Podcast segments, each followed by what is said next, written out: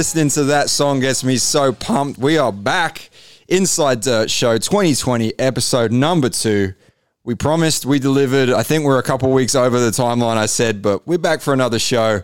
Joe Stevens, your host here, as always, coming to you from lockdown Victoria with my man Darnell Official. Darnell, what's happening? Uh, not much because we're still in lockdown. I think we're getting an announcement today that we might get out, but uh, that well, I don't want to talk. I just want to hear the motocross stuff. Exactly. Hey, it's Monday, 26th of October. Um, Let's not talk politics. Let's talk dirt bikes. Uh, we've got a cool show coming up. We've got Regan Duffy all the way from WA. He's coming on for an interview in just a minute. Regan, uh, your 2019 MX Nationals MXD champ, had a killer supercross season in SX2.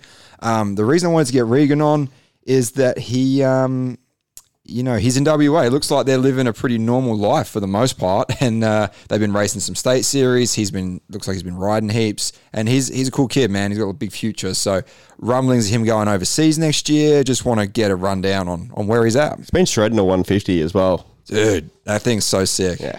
Um, Adam Bailey from AME Management, OzX Open, him and Sando, the guys that you know basically run the Australian series as far as commercial rights and also the OzX Open. Now, clearly, everyone knows at this point, no Supercross this year. Um, it's old news, but I did want to get him on for the industry perspective of as to how, what, when, and why that happened. Um, and we'll chat to Bailey in just a little bit, who is now located in Queensland in the sun. believe he's taken his uh, little baby girl to SeaWorld today, so I'm incredibly jealous because they get to do things like that outside of Victoria. Yeah. It's a brave new world.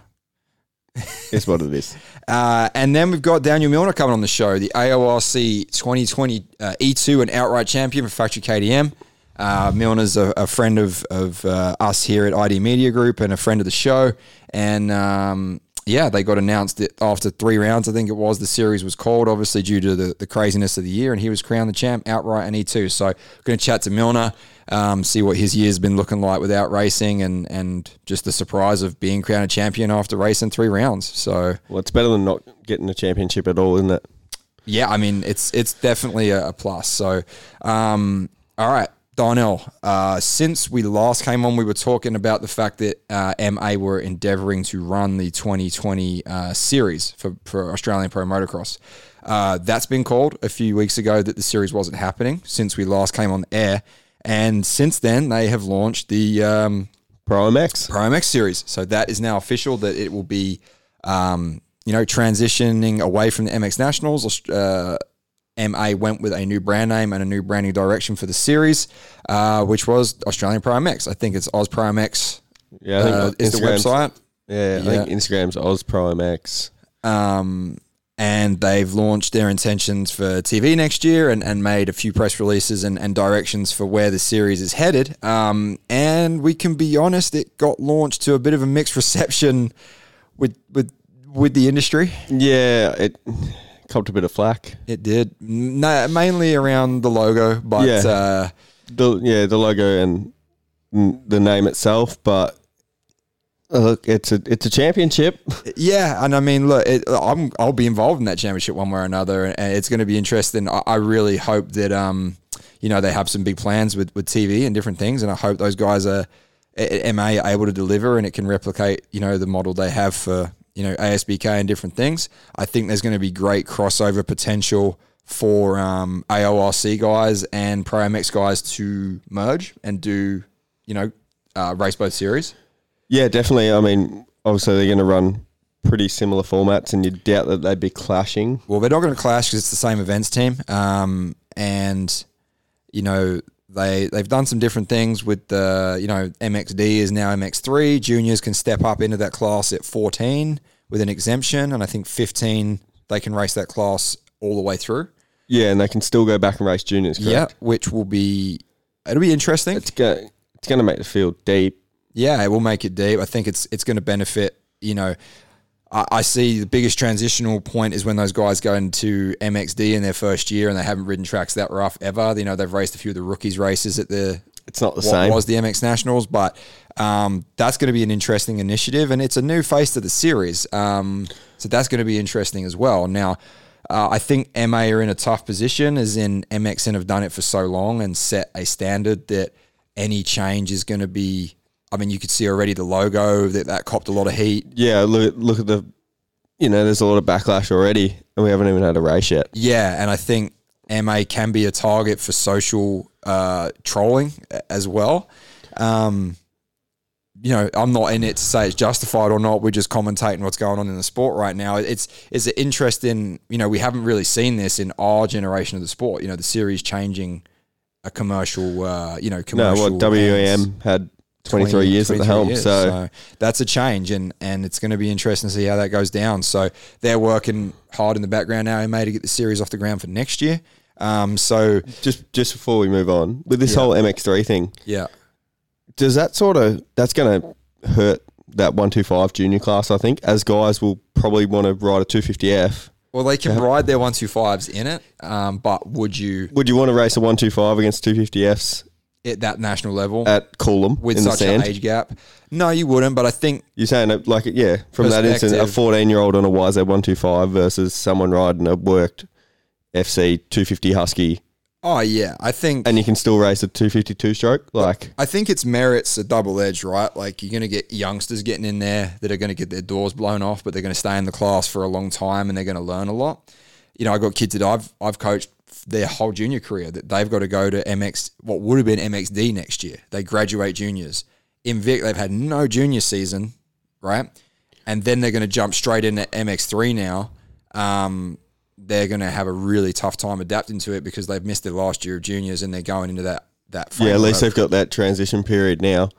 Does it hurt, like, the Aussie juniors as that week championship, that, Dude, like the, the week long championship that we're so used to? the Aussie juniors is already hurting. That event model, in my opinion, is broken. You know, and I hate to say it, but it's a great event. But it's a, an event that, in this day and age, with the cost of racing, staying somewhere for a week in a state to race once a day or twice a day at the most, I just don't. You know, so I think With them, hopefully- with MA holding it now, do they just integrate the whole lot into this Pro MX?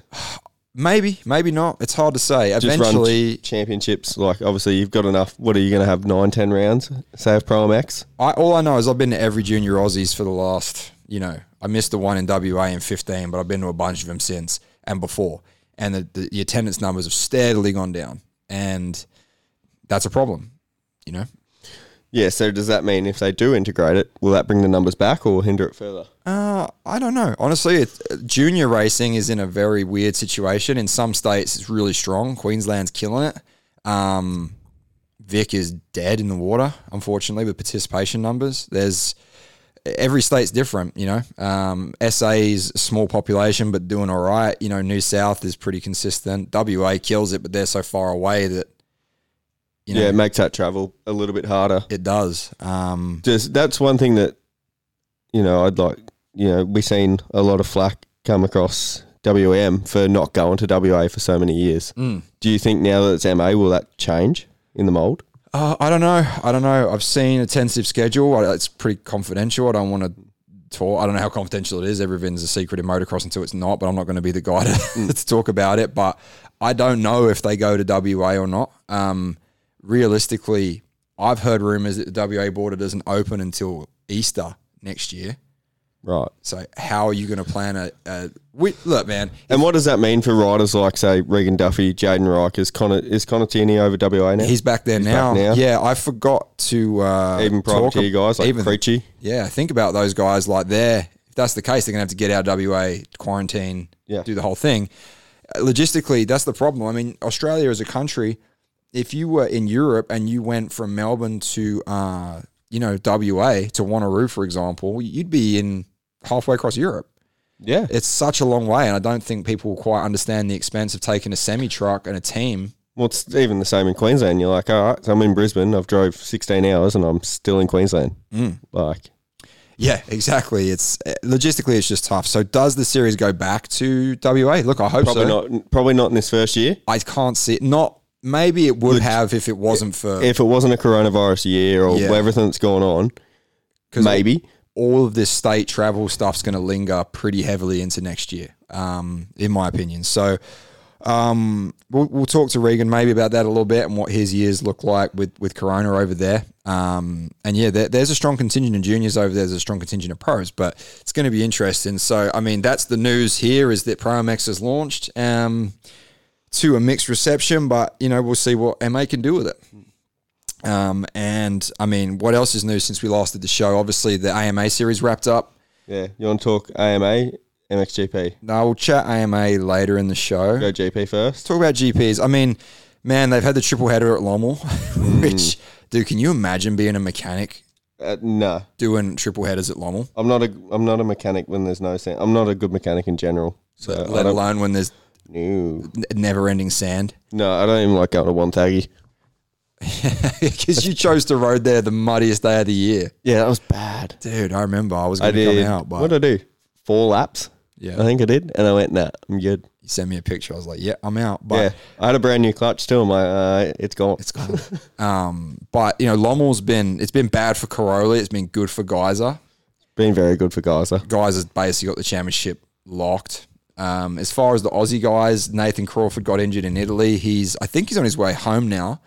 I don't know. I wanted to get Nathan on, but I think he's either back, not back yet. But I don't know if he is young enough to go back to MX2 next year. Be interesting to see. That one one fourteen is basically the Aussie team now.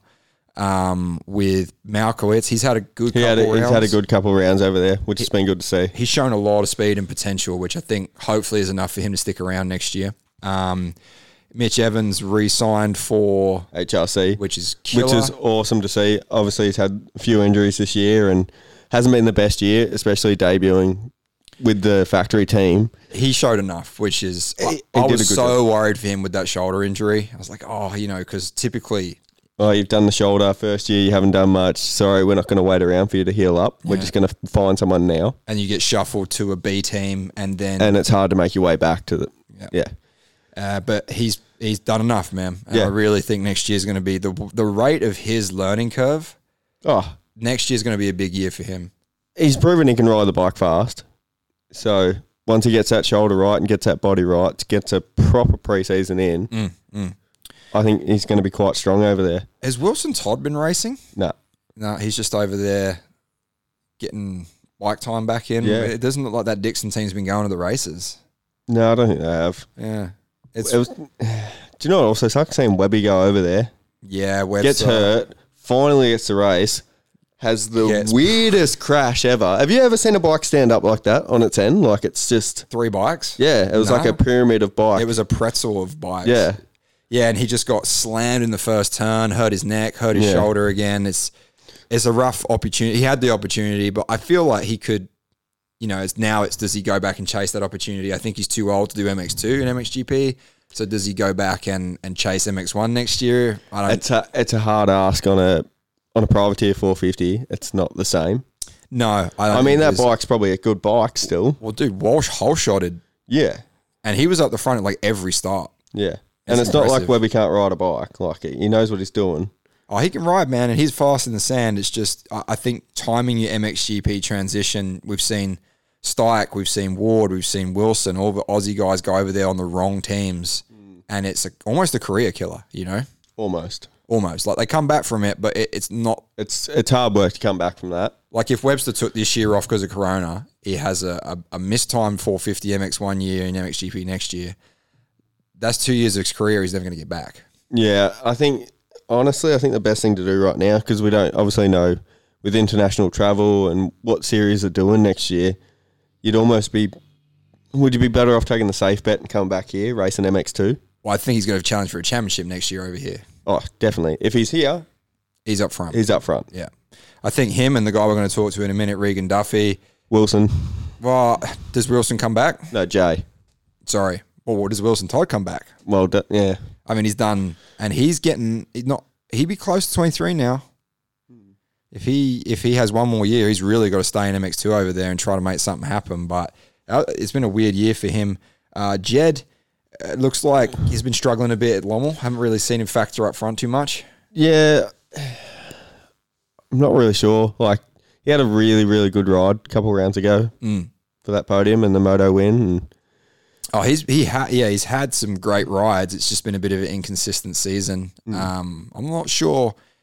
It's been successful. It's been a step forward. He's won more. like it's definitely getting better. But then I think you look back at him podiuming on that Honda way back in what what year was that? 17? 18. 18. But he goes goes to show like how hard it is. And, and MX Store did some cool content with him telling his Yeah. backstory and how gnarly it was. Those guys coming from Tasmania and and doing it from nothing. Um, that was really cool to see. But hopefully Jed can rebound and have some good rides in the last three rounds at Italy. Um, is that about it for the Aussie guys? Yeah.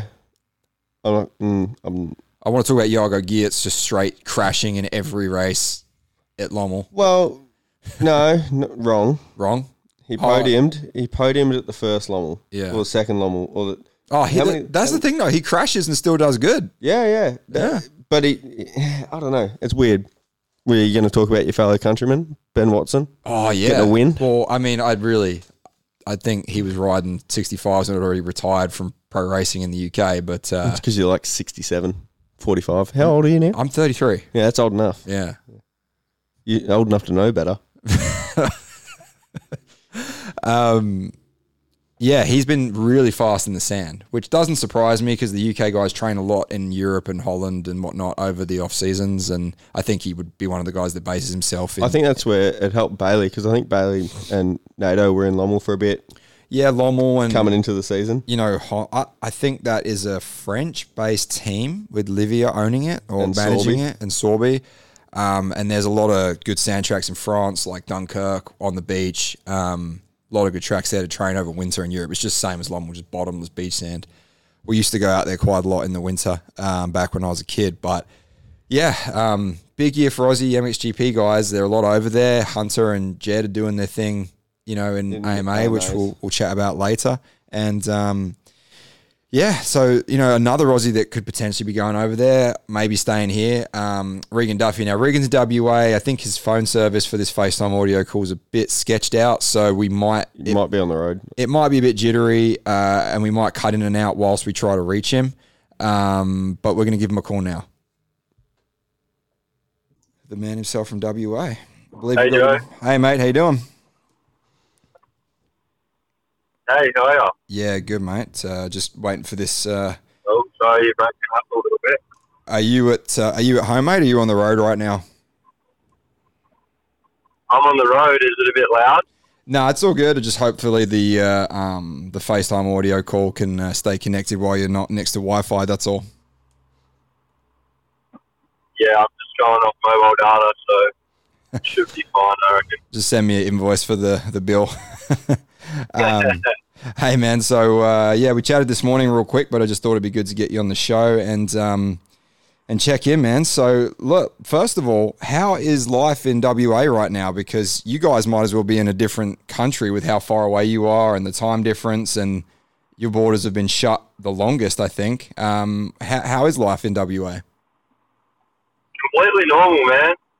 Literally, we had like uh, like a month or two months where it was like a little bit harsh, but as for now, like other than interstate travel or international travel, it's like nothing's even happened.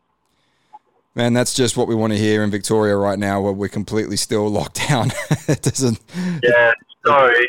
I'm Nah. rubbing it in a little bit. No, sorry, not sorry. No, well, that's why I wanted to get you on, Regan, honestly, because following on from that question is like whenever I see you on Instagram, you're at the races, you got the state championships over there, you're riding, um, a- and it's good to see that at least some people, uh, you know, Queensland's kind of similar, New South's kind of similar, but I, I feel like WA's got the most normal, you know, state race series going on and, and racing. So, um, yeah, give give the listeners a rundown on what you've been up to this year with the racing over there. Yeah, well, first of all, we'll start uh, at the start of the year. Uh, I flew to Queensland. I was doing my testing with Todd, Jason, and the rest of the team there. Obviously, we were going to be racing the MX Nationals. So I flew there, and then we're at the test track, and we're looking at Facebook, and we see that Seven News has posted something like uh, the borders are going to shut within the next 24 hours um, if you don't get back to Perth within 24 hours you have to do two weeks quarantine, and we're like two hours from the airport where we are, which I don't even know what the track was called. It's out in the bush, and we were like, fuck, packed up all our stuff, pinned it to the airport, and uh, that was that. I went home. Um, then I was lucky enough because there was no racing on. Ant and Leanne from Berry Sweet Strawberry Farms, they gave me a job. Uh, worked there for three or four months. Um, and then recently I've just been helping my dad at the farm. So that's sort of a little rundown on the year so far. But then uh, in the last few months, racing's really ramped back up in WA. We've had our state series kicking off, and uh, there's been lots of local races with really good prize money lately. Um, people have been putting up money, and sponsors have been coming on board. So it's actually like the most money I've ever made in WA, and it's realistically the worst year for racing. Also, it's been really weird, but awesome at the same time. Yeah, it's good, and I think I think that might be one good thing to come out of this is that these standalone events might start coming back around in you know like regional state areas. You know, like WA. I'm sure back in the day there were plenty of standalone events with good prize money, other than Manjimup. Um, Yeah, yeah, that stuff's all gone away over the last sort of 10 years, but it's good to see it coming back. You know, New South Wales and Queensland's been the same. There's been some races popping up with good prize money, so pro guys like yourself can can at least make some cash from racing dirt bikes like you would have this year. Um, Right. So yeah, I mean, it's it's cool. It's really cool that you were over there and at least living somewhat normal. I think it would. It's something we haven't talked about on the show, really, Regan, because we haven't done any shows this year. But you know, a lot of guys Yeah. like yourself, you know, and we, we don't want to get into details and, and you're not trying to throw manufacturers under the bus or whatever, but but for a lot of people, you know, you guys signed on, you did contracts, you were going racing, and then you never got to race. A lot of wages got cut or didn't end up happening at all. Um, so you know, for for the most part, you kind of lose your income. And I know you're a young guy, and it's probably not the end of the world. Like you said, you could do some some local work at, at um, the Berry Sweet Farm or, or helping out locally around your dad's farm or whatever. But um, probably a little bit of a culture shock, I'd imagine, going from thinking you were going to be racing full time to then having to work. Yeah, for sure. Um, as good as it was working, it was like it sucked compared to racing a dirt bike for money. Um, that was the plan for 2020. I'm going to train hard. I want to win races. I'm going to make money riding a dirt bike, and I ended up packing rubbish onto the back of a tip truck and driving to the rubbish dump every day. So yeah, it was a shock. I guess it gives you some perspective, right? Which is something that sometimes younger riders, not not you personally, but I think a lot of younger guys, when it's all they've ever done, they don't have the perspective that that they could be doing a lot worse than what they're doing right now. You know?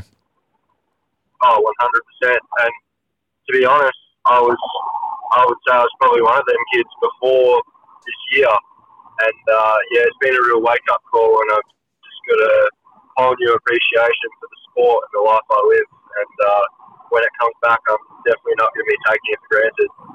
That's good, man. I think you're one of the more mature, uh, you know, 18. I think you're 18 now. I think you said earlier. Um, Yeah, you're definitely one of the more mature guys on the circuit, and, and I think that perspective from this year will definitely help you moving forward. So um, let's put some perspective in here, Regan. So obviously you have a really solid rookie year. You know, you're riding for um, for the Raceline uh, KTM Thor squad.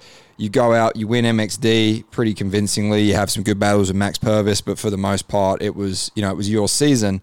Um, I thought Supercross was honestly more impressive for you than than motocross was. Um, you know, as a rookie in SX2, you had some solid results, and I think opened a lot of eyes uh, for Supercross. But um, you know, what was the plan for MX2 this year? Like, where do you, I, I personally saw you up the front right away, winning races. Um, is that where you saw yourself?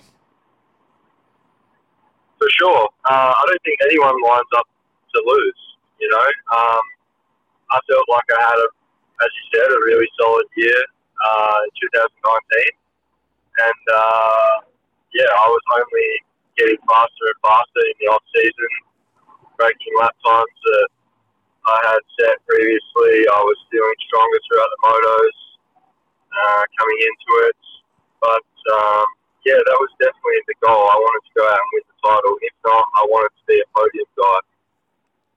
Yeah, and I think that was for sure achievable. Um, talk a little bit. Obviously, you sideways moved from KTM to Husqvarna. It's not, you know, for all intents and purposes, it's the same group, but different motorcycle uh, somewhat. And obviously, you switched teams and, and, and you were riding with the team that we never really got to see happen, which was the Todd Waters, um, you know, Husky uh, effort.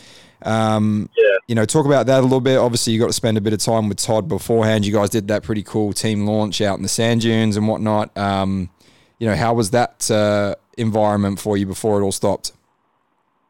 Yeah, it was unreal. Uh, I've got so much respect to Todd and his partner, I think uh, fiance now, Jill.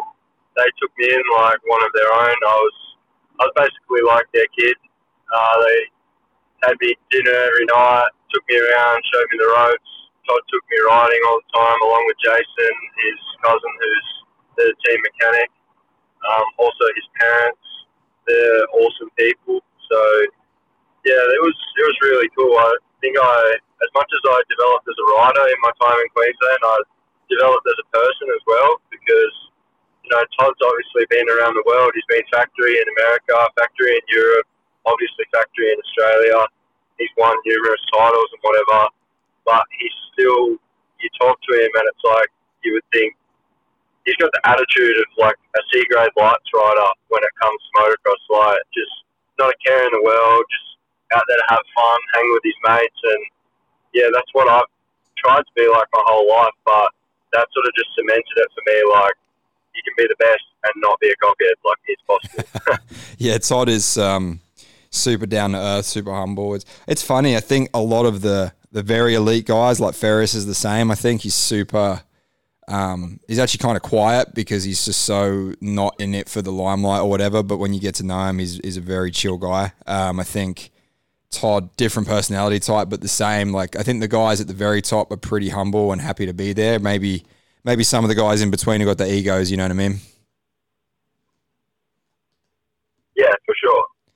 But um, so what was the plan? As in, normally you spend a lot of time down here in Victoria. I know you um, you based yourself out of Ross Beaton's place before over the last few years as a junior and and riding a lot with his crew down here. Were you gonna uh, stay in Queensland more and ride with Todd, or were you gonna kind of hop from Vic to Queensland? Like, what what was your plans there? Yeah, well, originally I sort of talked to Todd about going to Ross's for a little bit, but I don't know. It worked out that I was probably going to stay in Queensland for the majority of the year, just you know, easier and, and less cost, obviously. So Yep. yeah, that was the plan. You know, me and Todd weren't in the same class, so we were just going to feed off each other and you know help each other to be better while we're out training and whatever. Yeah, true. I mean, it's not like you have a conflict racing each other, and and if you're going to have training partners, I mean, odds on two of the fastest guys in each class to ride together every day is not a bad uh, training group, right? Yeah, it would have been unreal. Well, hopefully, well, this is uh, we'll, we'll bring this up. I don't want to put you on the spot too much, and you can answer it as delicately as you want. But um, there's been rumblings uh, in the media that you would be going to uh, MXGP next year. Uh, I don't know how much you can say or not say, or whether you know you're going to stay home. It's early days, but um, can you can you give the fans a little insight as to where you're headed or what the plans are, or is it still negotiations at this stage? Oh, I think we've lost him. Uh, Oh, are, you, are you there? hold up. We thought we conveniently lost you when we asked a hard question there, but I think you just cut out for a second. uh, no, I think we've definitely lost him this Can time. you hear me? Yeah, I can hear you, bud. We'll give it one more shot. We might try and call you back in a second. Yeah. Fuck. All right. like, hey, let's ask an awkward question. Pew! Going through a tunnel. That yeah, that was perfectly timed. That was timed well. Um, we'll call him back here in a sec. Um, Donnell can call him back, but um, he's come a long way. I remember interviewing Regan last year, and compared to now, he's really come a long way with his uh, his interviews, which is cool. Yeah, I mean, he's normally. Oh, Uh, that's all right. You can leave that. Yeah, It's authentic. here he is. He's back. All right, have we got you back, mate? Um, Yo. Yeah, you got me. Yeah, okay. No, you're not getting out of that question, so uh, we had to call you back real quick. Yeah, I'm, I'm on a super shit road. I'm sorry. No, it's all good. But, it's all uh, good. Yeah, alright, so yeah, I can confirm that there has been talks about Europe with um, certain teams that I'm, I'm not going to say. But uh, as for if I'm going or not, I'm really not sure. Uh, the world, as we all know, is in a terrible spot right now. Um, Europe seems to be flaring back up a little bit also. I think a few countries going back into lockdown. Some have seen Prado even just got COVID 19. So, yeah, it's Yeah. pretty crazy out there still. Yeah, I think um, But, um, it's probably probably a very difficult time to. I look at Bailey and I look at Nathan, and it's their first year over there, uh, and they've really even Mitch Evans, you know, like being injured and and the the schedule of having to come back and fly back again. It's not an ideal way to start your international career when it's not uh, it's not a normal year, and I think 21 is definitely not going to be a normal year again. Uh, that's a logic you could definitely uh, run off, right? yeah, sadly, that's that's just how it is. And uh, there's more to the world than motocross. Um, so, yeah, I, I really don't know at the moment. That's that's all I can say. But No, I guess we'll just wait and see what happens. Yeah, it's still early days, and I think um, more so. I mean, deals normally get done in motocross pretty last minute anyway, but I think 21 is going to be very last minute for for everything um, because number one, we don't really know when the racing is going to start again, but it would be it would be cool to see you back in Oz and, and have a shot at racing MX2 because I think um, that's going to be valuable experience for your international career. So, um, hypothetically, you know, you showed great potential with Supercross um, last season. If you go to the MXGP route, that kind of rules out Supercross, you know, for America. So, is your head at you want to be a motocross guy, or did you really enjoy Supercross and want to explore that? Like, what what's your thoughts there? Well, I just want to be the best all-round rider on a dirt bike there is. So I want to do everything.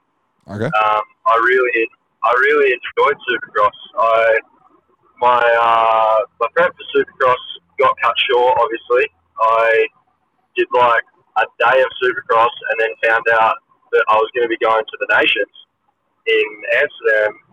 So then I straight away had to go back out to the gnarly bush tracks and just ride endless sand before that. And then I did Nations, did all that stuff, and then I had like just over two weeks or something until I had to go up and get ready for uh, the first round in Brisbane. So yeah, I rode Supercross like I don't know five times before round one. Jeez, I mean, And, you could uh, see that as the rounds went on, like we hit Adelaide, it got a little better, and then Wollongong, and then by AusX Open, like it was, you were really, um, really pretty impressive. Yeah, Adelaide was like the wake up call for me that I could be decent at this. You know, it was a it was a proper track. It was like a really good size. The dirt was good, and I was like, oh, like tracks are like this in America. Like this this could really be a thing because uh, Brisbane was super tight. I was super tight. I was so nervous going out there. You know, everyone jumps everything second lap, and I was just like had to wing it. But uh, yeah, I, I choked at round one and had a little crash and got stuck over the backside of a berm. So that was the end. Oh, Um, I don't. I didn't actually score any points that night, but from then on, I got better and better. I got a six. Uh,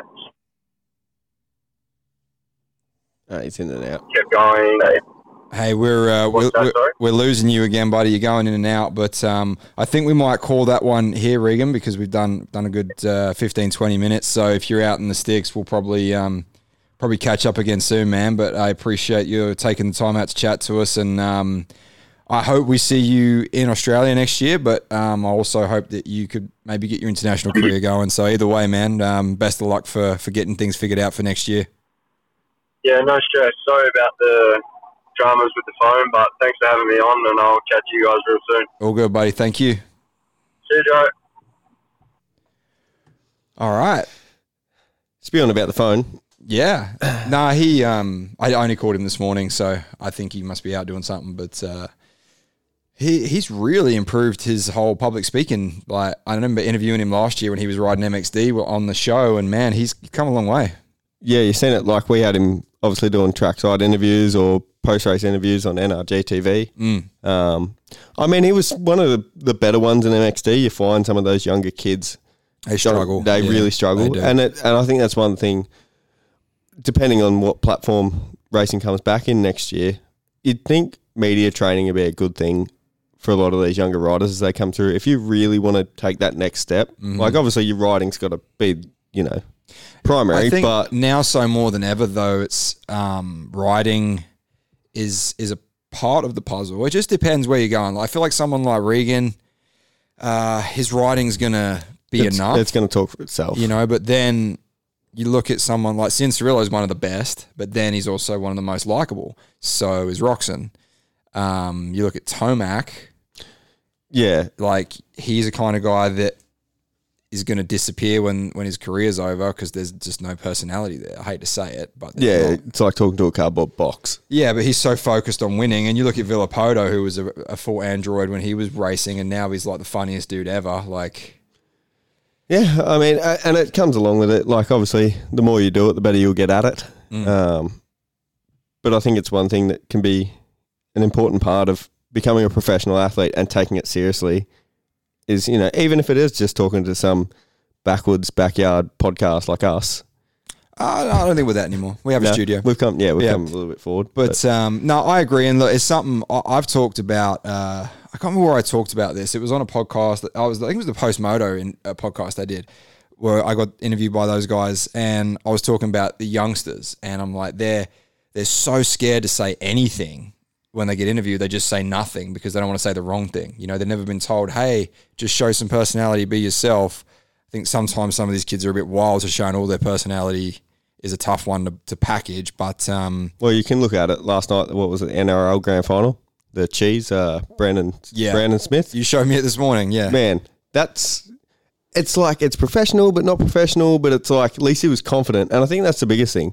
You can sort of be relaxed with it as long as you're confident in what you're saying. Well, you can be honest and, and confidence shines through. Um, but yeah, it, it was cool to hear Regan talking super confident. And I think, you know, Supercross, um, it, it did a lot for him. You know, I know I spent a bit of time around him and the team at Supercross. We were managing, um, you know, PR and, and uh, socials and everything for Raceline at, at the time. I was still doing it now, actually, uh, this year for, for their main businesses with ID Media Group. And, um, he, you know, he was really happy to just chat and talk. And whenever I needed him to do something on a, a video or Instagram grab, or interview, whatever, he was good with it. So, no, it's good to see the the uh, the younger riders evolving. I think him being up there with Todd was going to do a lot for his uh, season or career, whatever. Like you know, Yeah, I mean Todd's one of the best at it we've seen in this country for a long time. Yeah. Um, so that's always going to rub off on him, and you know, being surrounded by the right people is going to do the right thing for you. So I think if he does stay here next year with the majority of not the majority of talent, but a lot of talent being overseas in MX2, like Wilson Todd, Re, um, uh, Bailey Malkiewicz, Nathan Crawford, Jed Beaton. does Webby go over next year, or does he come Mm. back? I don't know. It's hard to say, isn't it? I think Webby's over the MX2 age, Yeah. so that is going to be a hard thing to to balance Yeah, out. so does he go over there, ride a 450, or stay here and ride 250? or for financially, you know what you'd try to win a championship over here. Um, but uh, it's it just depends what he wants out of his career. You see these guys go over uh, to the wrong teams. You know, Mm, Luke goes Caleb Ward. The list is pretty long. Jay Wilson, and it's almost a career killer. So, Luckily for those guys, they've been able to turn it around and come back here and make something of it again. but it was you know pretty close, like where they they nearly didn't. You know, Hmm. you look at Luke Styke's career. To me, if he didn't go to Europe and went straight, you know, he won 13 MX2, he'd have done MX 114, 15, whatever. His career could have been completely different. I mean, he's killing it in AORC now. So He's what, E, E3? I don't know. he's E1, E- E2, E3, E1 one of them. I think he's E1 two or three time champ. Yeah. Um, he won this year too. He did. But yeah, it's interesting. So yeah, Webster, maybe we see him go over, maybe we don't. Um, but yeah, I think Duffy, I mean, I think Jay Wilson's always fast in MX2. if Webster's here, he's going to be really fast. But you, you got to think Duffy is going to be one of the favorites. He's got to be, yeah, he's got to be up that tail end. Like I don't want to say he's the favorite, but he's No, I wouldn't say that, but he's a definite contender. And anyone that disagrees with that, they're wrong. We're wrong a lot on this show, but we that- are wrong a lot. I mean, that's the beauty of it. Um, so yeah, that's uh, Regan Duffy interview over there in WA, living the dream, just Mm. doing no everyday life, which is is really cool. Did you say he's 150? Did we speak about this I last was, show? I was, yeah, I was meant to ask about it, but I forgot. that was yeah, cool. That was really cool. He's been racing it a fair bit too, I think. I think he was racing the 450 class and winning, which is well, it's just Duffy being Duffy, but Make Moto 2 stroke again. oh yeah, there's a lot. There's not a lot of two strokes out there at the moment because everyone owns them. I've spent way too much on mine Yeah, I since was- we've been in lockdown. I was looking at doing one recently, and uh, You're like, oh, 2001 YZ250, eight grand. that's what it was. I was looking at like 09 250 Yamis for probably seven grand or something. It's ridiculous. Sorry, anyone out there that's selling a bike and you're overpricing it, stop. Stop it. That's what the market is. Stop it. Everyone's just drawing out their super and going and buy dirt bikes. Why would I go and buy a 2009 YZ250 for eight grand when I could probably go and buy a new one for 10? Why would you buy a CR one two five? I've had that thing for so long. I do you know how I got that CR, mate?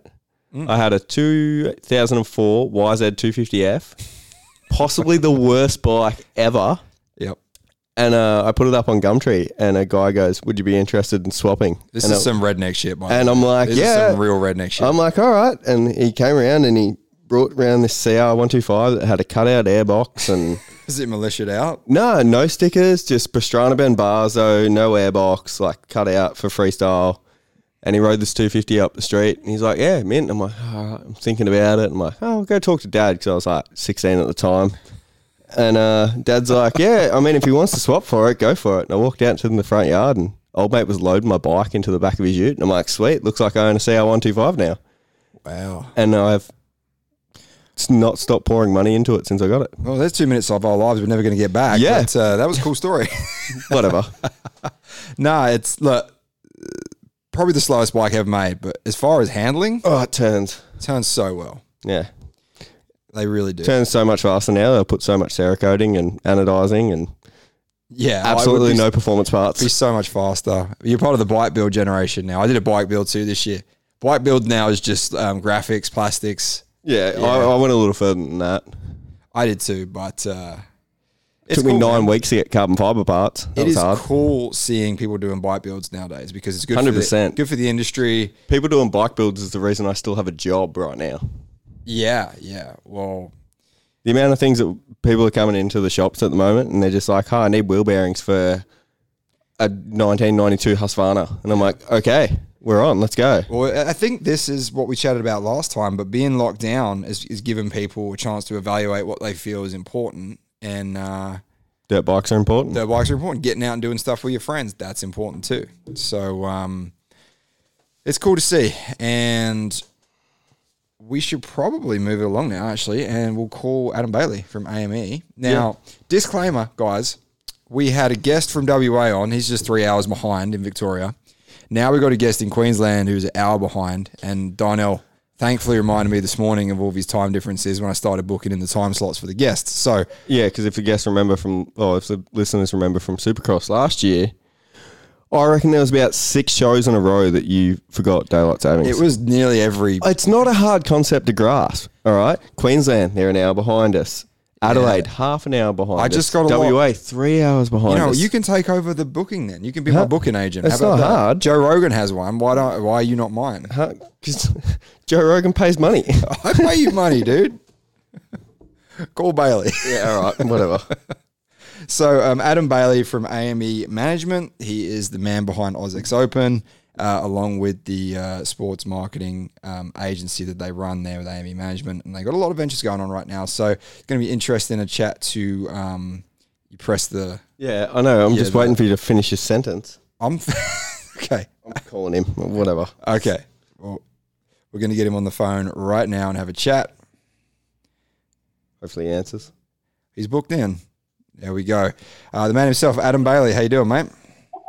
Yeah, very well, thank you, mate. How you doing? Yeah, good. Thanks. I'm glad. Uh, I was just saying we had Regan Duffy on the show from WA. He's three hours behind, and then I had to send you a Google invite with an adjusted um, time zone to to Queensland. So I'm glad we've we've worked it out. oh, good. Well done. No, I appreciate it. Math isn't my strong point. So, um, hey, Adam Bailey uh, from AME Management. Now, Adam, you have recently relocated to um, to Queensland to greener pastures since Victoria is still in a state of disarray. So, uh, let's start off with that. How how is life up there, mate? How's it all going?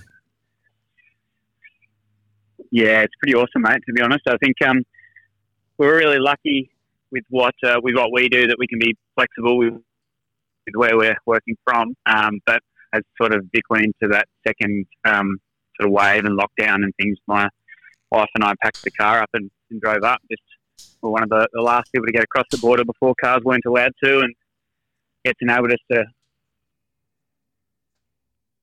be a little bit normal, to be honest. Yeah, yeah. I mean, I've been seeing what you're up to on Instagram, and it makes me quite jealous, to be honest. But um, I think you made the right call. So, my question, I guess, not putting you on the spot, but I've seen obviously a lot of the AME crew are up at Bathurst, and I think um, Sando maybe up in Queensland now. Is this a move you're contemplating for the entire AME operation, or is it just you guys are just filling time until you can get back to Victoria? Um, a bit of both. I think what we'll actually do is end up Sando is up here as well as is Wade and Gus, a couple of our, our team members. But um, I think what we'll end up doing is setting up a bit of a uh, another operation up here. So we have got a base in Melbourne and up here. Um, the reason being, we, we, just we have so much work up here in the, the not just moto industry, but um, V8 supercars is obviously a big part of what we're involved in too. And the teams are spread up here as well as are down there. So it's kind of a bit of a natural move that we've talked about doing for some time. And this whole situation just brought it to a head, to be honest. Yeah, I think it's given a lot of people a bit of an opportunity to explore things that maybe when you're so busy in the day to day that you don't get a chance to look at. Um, I think there's some good that can come from it, and like you said, you guys have that opportunity now. It makes sense to do it. So, I mean, I've always talked about. Um, you know, spending some time in the winters up at Queensland, and now I think the world's a lot more accustomed to this um, working remotely, working on the road, whatever you want to call it, um, it's definitely a possibility totally. for, for more people, right? Yeah, totally. And that's the thing for us too. I think, it, I mean, our team spends so much time traveling on the road to events and things anyway, and, and or shoots or, or what have you, because, you know, PR and content production is, you know, 70% of our business and the event's 30%. So that, that, that is a huge component of what we do. So, you know, there is so much travel involved anyway and the guys that are, that are editing content, for example, can do so from anywhere generally, um, generally speaking. So it definitely makes sense, you know, to, to be able to be, I guess, flexible. And with, with this whole situation, yeah, um, it just forced our hand really to, think, well, if we were in Melbourne, there's, you know, it was really hard for us to do any work um, for any of our clients, really, because, um, you know, no, we weren't allowed to shoot and things like that. So it was kind of like, you know, we want to obviously keep the business moving and keep things happening and keep, you know, producing content for our clients. So getting up here was not only the right thing to do for the business, but for us personally, we're, you know, we're pretty stoked with the move as well, to be honest. Yeah, for sure. I can, uh, I can see the lifestyle, you know, up there. It's definitely an appealing one. Um, and it's it's good to see. So before we get into the whole, uh, you know, no Supercross this year and everything else, um, you kind of beat me to the punch, but I was going to bring up obviously your your business is, is a lot more than just the events uh, sector, uh, luckily, which is probably a good thing because I've got some friends that are solely in the event sector that run businesses and they're they're in a, a very bad way at the moment. But um, you know, you and I recently, uh, probably as an example of that, we collaborated on a, a project for for a, a client that um, you guys did content production for and you know, we were doing Zoom meetings. You were at the, the quarantine hotel in, in Queensland. I was working from home, and the client was in uh, in Sydney, and, and it all came together. But um, you know, how how's the other side of business for you guys with, with what you do? Is it still um, you know ticking along uh, reasonably well, considering? Yeah, really well, thank you. I think um, yeah, I mean, the events part came secondary to to AME management. It's two different entities. So AME is that we're a content production PR um, agency predominantly. Um, sports marketing, sponsorship, those kinds of things is really kind of was our main focus for um, for you know the first five or six years before the first um, AusX Open event, um, which which come about as a, as a separate business essentially, and OzFX Holdings we called it, but that really owns the rights to the Supercross and runs the events. Um, but AME is kind of contracts to those to, to do what we do for that, which is you know all the promotional content, everything you see to do with the events is is run by AME. But it kind of has meant that um, with this situation, we're, we're really lucky because, um, like I said, seventy percent of our business isn't um, isn't our own events. Um, so you know, it meant that we had that flexibility to, to focus more on that, and, and that's what we did. We just turned our attention to content. I mean, we we pitched a whole bunch of work. Um, you know, we were producing real estate videos. We were doing anything and everything to begin with. I mean, just like anyone, really, we were kind of just hustling to make sure we we had enough work coming in. Um, and it, it's been actually quite a positive, to be honest. As much as we obviously miss events and we're upset that Supercross series wasn't able to happen this year and etc. But for us as a business, it's just been an opportunity to sit back and um, have a breather and take a or take a deep breath and then look over everything and see what we're doing right, see what we're doing wrong, how can we improve, and you know really sort of take stock. Um, where it's been a you know since we worked on Oz Open since 2013 or 14, um, you know with the first event in 2015, and then since then it's been you know mental because we're obviously trying to keep growing year on year. Marvel Stadium was a huge undertaking and our team didn't really grow. So it's kind of like we've been massively, you know, under the pump and running a lean operation for a few years now. So this year to be able to have a bit of time to sort of take a deep breath and and look back over it all, and you know, like I said, learn from our mistakes and things we want to improve on, and etc. And, and and just have an overall refresh has been we're, we're pretty lucky to be honest. Yeah, I agree. I can relate. You know, um, you know, I started this uh, business I'm in right now, the the digital marketing agency uh, about a year and a half ago, and it's been been a real blessing in disguise to not have to travel this year and, and focus solely on growing that. And and it, it is now a standalone that, that's sustainable away from you know going to the races, doing the event side of things. And obviously, I miss it, same as you guys. But um, sometimes doubling down on what you do in the real world, it, it's only going to build a stronger foundation for for the event side of things. Um, totally, yeah, totally, I agree. Which is good to see. And and uh, just on a side note, you know, you speaking, I listened to the Gypsy Tales podcast that you did yesterday, um, and that was a really cool interview. So for you guys listening to this one, um, make sure you go check that out because Adam did a long a long form with uh, with Jace from Gypsy Tales and. Um, yeah, you guys went into depth about you know the success of OzX and and you know your thoughts, kind of somewhat what we did on the last pod you and I did, um, Adam, with the you know the the sport of motocross supercross pod. But um, yeah, good good for people to listen to. Go check that out. So let's move into that now. Obviously, um, not a shock at this point, but no supercross for 2020.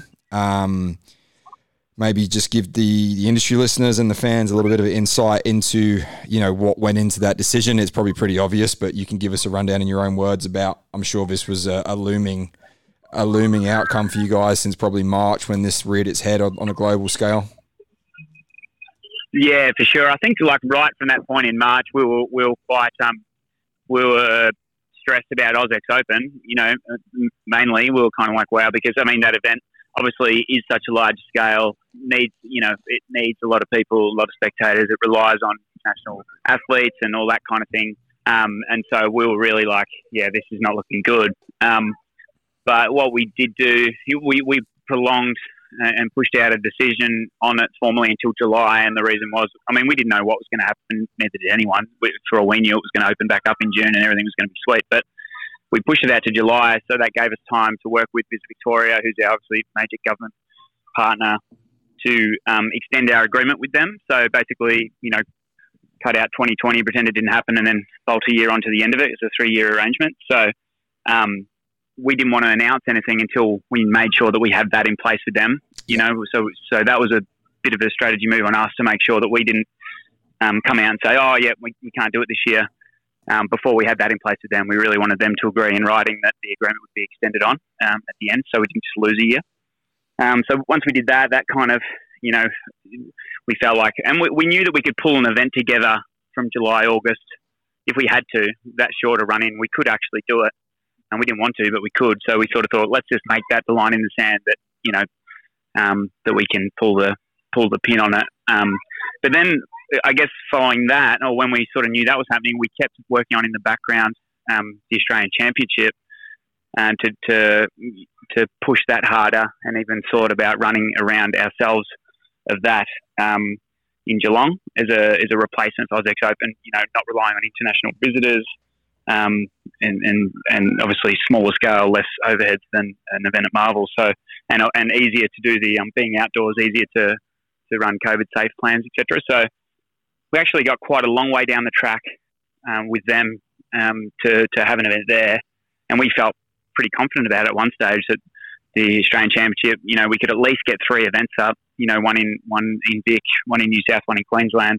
It'd be a strong, you know, three event, three good event series, um, and you know, uh, and that'll be not too bad a result for 2020. But with the the second big wave in Melbourne and when that in Victoria and when that really hit, we kind of got to a point where we're like, even if we can hold an event later in the year, um, riders can't travel interstate, or the Victorians haven't even been out of practice because they're not allowed to. And it just it just got to a point where it just wasn't going to be a, a level playing field. Whereas, I mean, at the moment, if you're going to hold a an event in Queensland, like you really could, you could you could have a crowd, you could have, you know, you could pretty much do everything that we do essentially in Queensland, you know, for a for a really strong Supercross event. But you know, the Victorian teams, of which Honda and Yamaha, the, the two biggest teams, are based in Victoria.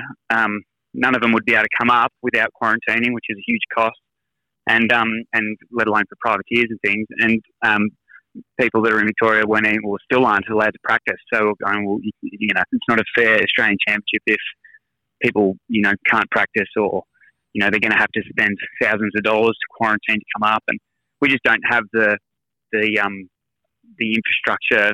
I don't mean sort of like building infrastructure, but the infrastructure in terms of, you know, um, from a, a staffing and operations perspective to do like a supercar style hub or those kinds of things, you know, which would have been amazing if we could figure something like that out. But, you know, there just wasn't the, the possibility for us to do it like that, unfortunately. So we just had to make the call, you know, earlier rather than later to say that Supercross won't run. And we felt that that also, we worked with MA on that decision and we felt that that gave them the best opportunity to try and get a motocross championship up because they were trying to push their dates back and back and trying to make that work. Um, but with Supercross there, it was kind of blocking them too. So we kind of collaborated together and, and said, you know, let's um, pull the pin on Supercross and hope that they can get a motocross series up. But unfortunately, that didn't work out either. Yeah, and probably something I wanted to touch on. I know there was a big rally of um, the industry trying to get a, a model for the motocross, um, which is obviously now Pro MX uh, for uh, for this year and beyond, the new branding with MA at the head of uh, promoting that series. But is that something? To, I'm, I'm sure I'm sure you had multiple months of, of phone conversations with guys like Yariv and Dakar and everybody in between that was trying to find a way to salvage the season. Um, did you get a lot of backlash from the industry, or was this something that they they all you know? I think everyone wholeheartedly accepted it more that Supercross probably wasn't going to be possible, and there was a hope for motocross. Is that the reception you guys got? Yeah, it got to a point, and even you know, I mean, we spoke to a lot with the brands and manufacturers, etc. Too. Um, you know, first and foremost, even before speaking to the teams, because there was a time there where the teams were really desperate to get something up because obviously they've got sponsors that they need to deliver value to, and they don't want to be you know giving refunds for sponsorship dollars, etc. But um, the manufacturers are the ones we sort of spoke to first and foremost. But it was actually them that kind of just said, you know, if we can't do it properly, we can't activate the way we want to and this whole thing's going to be rushed. We'd rather not do it. So, you know, let's let's um let's not do it for this year. Sit it out because you know it's just getting shorter and shorter. And as you know, the shorter the time frame, the less you can activate properly and and and do things properly, which is what they want to do. They're just not, you know, no one no one was interested really in throwing something together for the sake of throwing it together. It really got to a point where, you know, it's like okay, this the best move for everyone is to just chill out. Um, it's not going to happen. We're all disappointed, but you know, even to this point right now, Victorians still wouldn't be able to get to a, a national championship, so it still wouldn't be fair. So it's definitely the right decision. Yeah, no, I agree, and I think you guys making the call early was definitely the right thing, and it, it played out the only way it was really going to play out, and I think you guys managed it very well. To be honest with you, so hats off to you guys there because. Uh, a lot of stakeholders and a lot of people uh, to keep happy. It's not an easy job. Um, nah.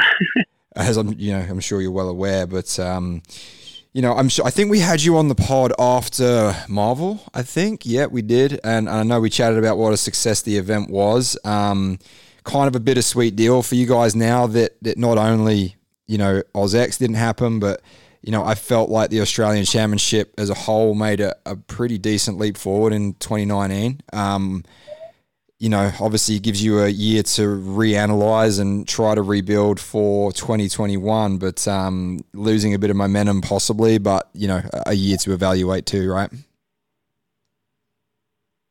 Yeah, I think, I mean, we also look at it, I mean, it's funny because you kind of like at this stage, the AusX Open is still the, la- the last event anyone was at. So yeah. There's still a positive vibe. And, and that was the thing where, you know, when we talked about supercross and also motocross, you know, if we could get you know, a, a, a second rate event up, you know, in inverted commas, so that people are out racing again, that is that really going to help us or hurt us, you know? Whereas at this stage, anyone that, that, that um, was involved, you know, in the sport last year, you know, and I appreciate the kind words, you know, Supercross did finish off strong and we were really proud of how it finished.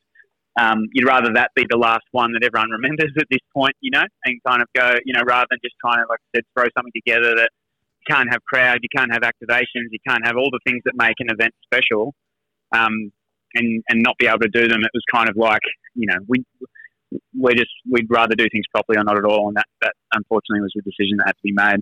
No, that makes sense. I actually never thought of it that way, where you, you set a certain standard and then there's no way you can go back and, and do a half-assed event just to do it, right? So, um, mm, exactly. Well, people don't know you know, as, as you well know, like people don't know the ins and outs of behind the scenes and why you've made certain decisions, why you've done this, why you've done that. And so, you know, if you were to limit certain things all because of COVID rules or, or budget because the industry didn't have the money or whatever it could be, people don't know why and they just assume it's a half-assed job and that, that's just not what we want to do. So, you know, when we do come back and when events run again, they'll be awesome and, and they'll be better than they were last year. And, you know, we wouldn't do it any other way, I guess.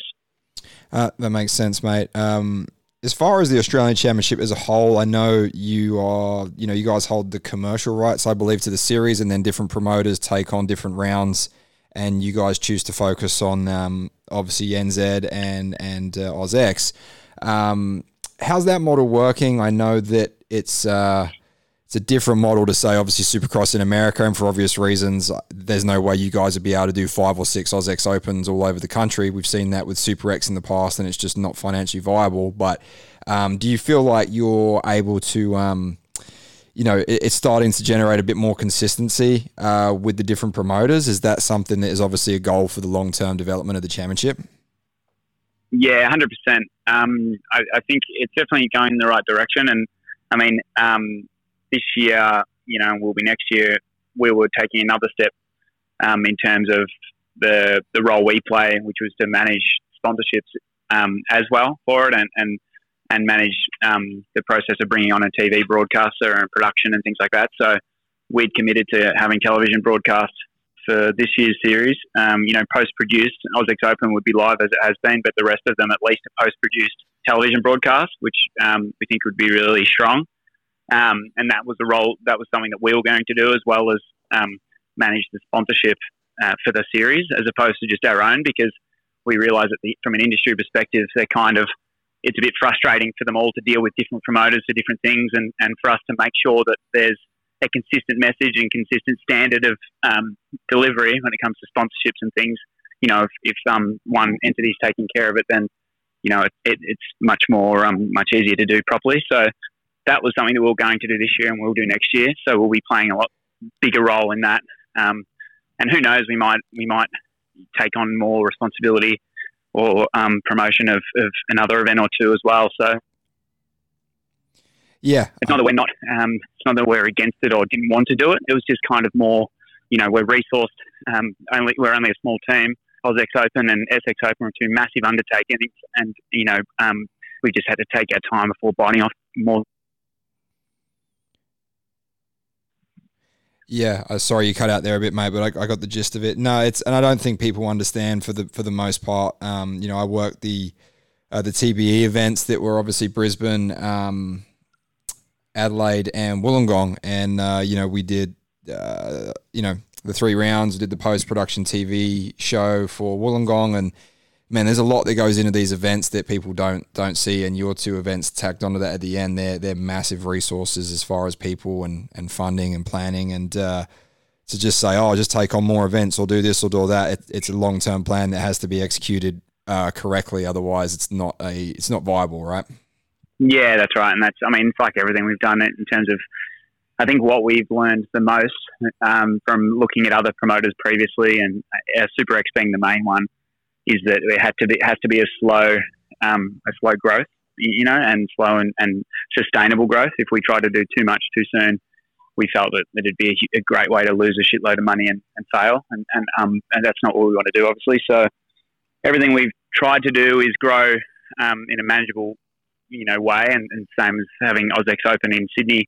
Whilst it was a small stadium, and um, we copped some backlash for that, we did that, you know, purposely um, to give us um, time to grow, grow the brand, get our heads around it before we go to a huge stadium like Marvel, which, which you know, we're, we're very glad we did. So the next step for us could be being involved in more events potentially, um, and uh, and and you know, playing a bigger role to make sure that you know we want to lift the the series as much as we can as a whole, not just not just our own events. So, um, you know, we, we really care for the series and want to see it it flourish, which I think, you know, last year um, TBA TBE guys did a great job, you know, um, and and so you know we want to provide as much support to them or any other promoter um, as we can, um, as well as grow our own events and potentially do more of those. So, the you know the plan is for the overall series to grow as a as a part of that.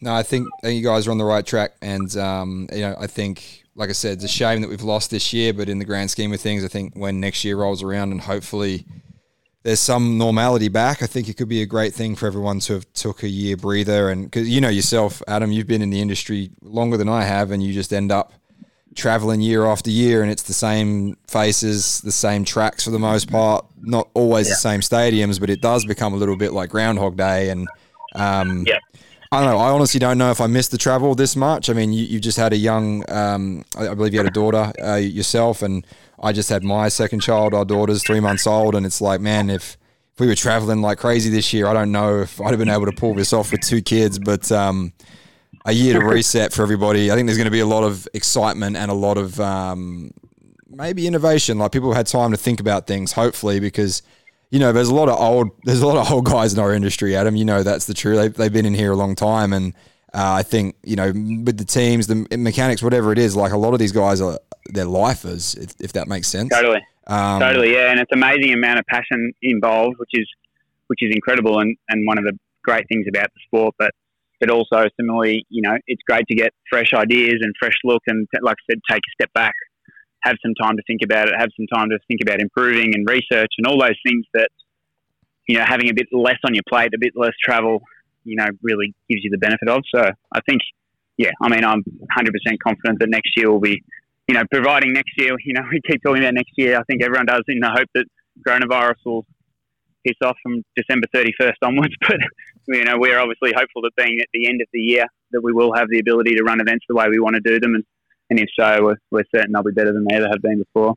Yeah, I, I think that that is, uh, you know, I'm looking forward to Supercross 21. I, I think, um, you know, you guys, you're doing a great job. And, uh, you know, I think we can keep repeating ourselves there, but I think you got the long term vision, hopefully sustainably growing the series and, and taking it to the new level is, is something that I think AME is capable of. So, um, hey, mate, I know you're probably busy. It's a Monday, and I appreciate you taking the time out during the day to talk to me. So, um, I'll let you go, but, uh, appreciate it and um, enjoy the sun up there in Queensland. And uh, yeah, I'm, I'm, quite jealous still. So you, you, guys keep living the dream up there.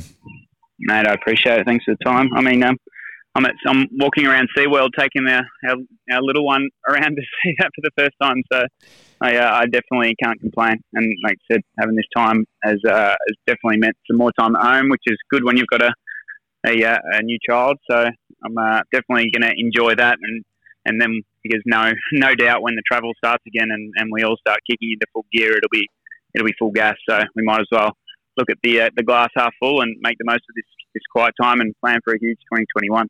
That's it, mate. Looking forward to seeing you guys coming out swinging next year, hopefully, and um, I'm sure we'll chat soon. So, uh, all right, thanks for the time, Adam. Thanks, mate. Appreciate it. See ya.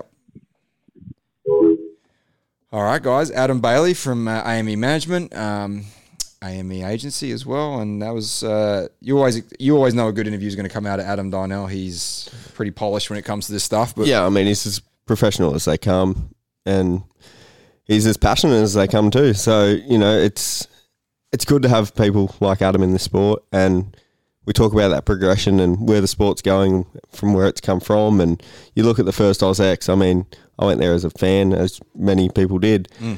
And yeah, they copped a bit of backlash for the small stadium, but that is still, in my mind, probably one of the best Supercross rounds that I've ever been to. Yeah, okay. Like Marvel, yeah, Marvel was good.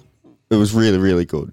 Um, I took it from a different perspective, being on the floor there, but that first one in Sydney and all those rounds in Sydney were awesome. Well, I think it's because it, it had never, not never been done, but it had been so long in Australian Supercross since we saw an event of that quality. Um, and I remember when I first heard the PR, oh, you know, it's good. I was like, oh, yeah, whatever. Supercross in Sydney, cool. Like, it's the final round. Didn't really. And then once the buzz started to build and I took notice, like, oh, okay, they're bringing out um, Webb and Reed and, Yeah, okay, this is a bit more legit. And then when you saw it on TV for the first time, um, it was legit. was what was the first year? Was it fifteen? 15, Yeah, yeah, Um, yeah. I remember watching that, and and that that almost spurred my my sixteen comeback. Um, I watched AusX on the couch with a ruptured ACL and MCL in sixteen from crashing at uh, at the second round in Brizzy, but um, you know, wanted to be a part of that event. Like I was like, I want to be a part of those events. Like it was cool. Yeah, from the first one that I was at, it was sort of like, all right, I want to be involved in this. How do I get involved with this? Mm. I finally got there um, by badgering and badgering and badgering, and finally got me spot. But Yeah, you it's, worked. it's um, that's the thing about an how event many like years that. have you worked AusX? I did. I've only done the one AusX.